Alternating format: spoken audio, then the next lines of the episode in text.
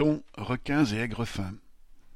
Le 5 février, une majorité des membres de la Commission des thons de l'océan Indien, CTOI, se prononçait pour l'interdiction annuelle, 3 mois durant, de la pêche industrielle au thon dans leur région. Il s'agit évidemment de tenter de protéger une ressource, et même une espèce, menacée par la surpêche. Chaque année, 4,5 millions de tonnes de thon sont capturées. Dans un marché mondial partagé entre quelques groupes, les armateurs européens, principalement français et espagnols, ont un quasi-monopole sur les thons de l'océan Indien.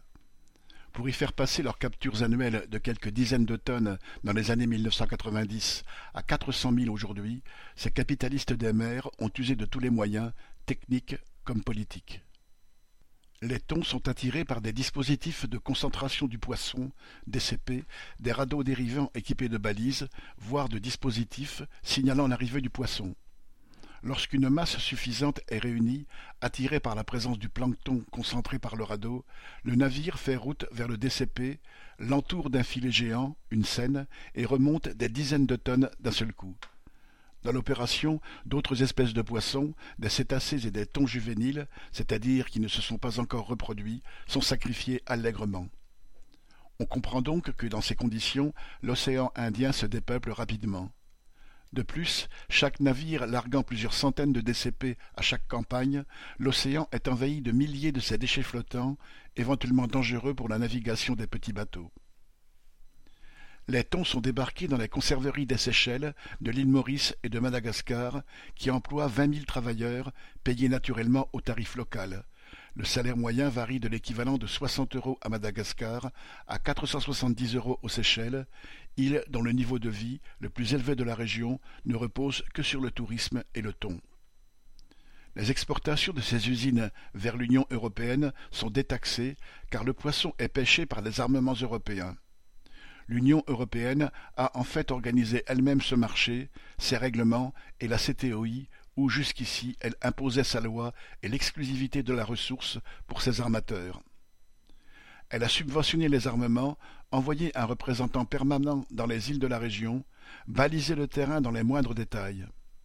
Pour plus de sûreté, le syndicat des armateurs européens au thon, Europêche, avait recruté comme porte-parole l'ancienne fonctionnaire responsable des pêches à la Commission européenne et fait savoir que les crédits de l'Union européenne aux États riverains dépendaient de leur vote.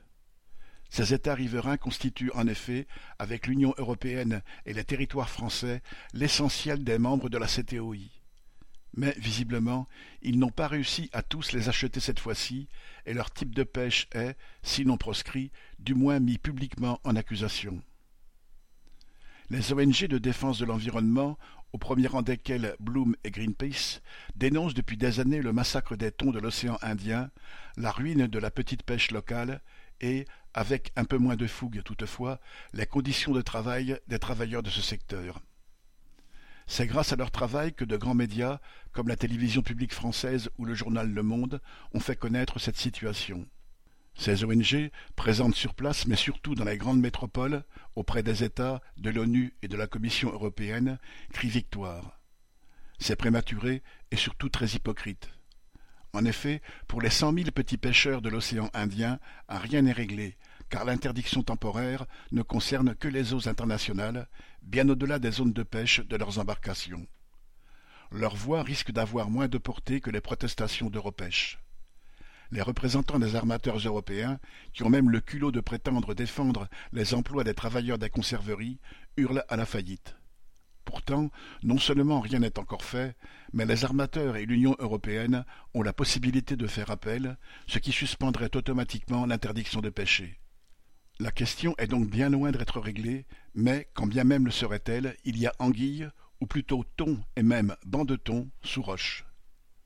En effet, Bloom, Greenpeace et les autres ONG qui bataillent contre les DCP et les filets géants militent pour la pêche dite durable, c'est-à-dire à la ligne. C'est en fait un autre type de travail industriel. Des bateaux sont spécialement conçus pour que des dizaines de travailleurs lancent simultanément des lignes à l'arrière, remontent les thons à une cadence infernale sur le pont derrière eux, pendant que d'autres les décrochent, les tuent et les stockent, en attendant qu'un bateau transporteur vienne récupérer les prises. Comme dans l'océan Indien, les bancs sont repérés par les moyens les plus modernes, du satellite au sonar. Ce type de pêche, qui a certes l'avantage de ne presque pas capturer d'autres espèces, se pratique surtout dans le Pacifique, pour des volumes encore plus importants que ceux de l'océan Indien. Cette pêche a la préférence intéressée des importateurs américains, dont la chaîne géante de supermarchés Walmart, et des importateurs britanniques et de leurs relais politiques, associatifs et médiatiques. Sa promotion est assurée par une ONG, International Pole and Line Foundation, fondation internationale de la canne à pêche, regroupant des armateurs, des chaînes commerciales, entre guillemets durables et classiques, des conserveries, etc. Ce sont des capitalistes de la même eau, et même de plus gros calibre que les armateurs de l'Union européenne, auxquels ils interdisent de fait de pénétrer leurs zones de pêche et leurs marchés. Les prétextes sont écologiques, cela va de soi, et étayés par une série de labels, tous plus verts et durables les uns que les autres.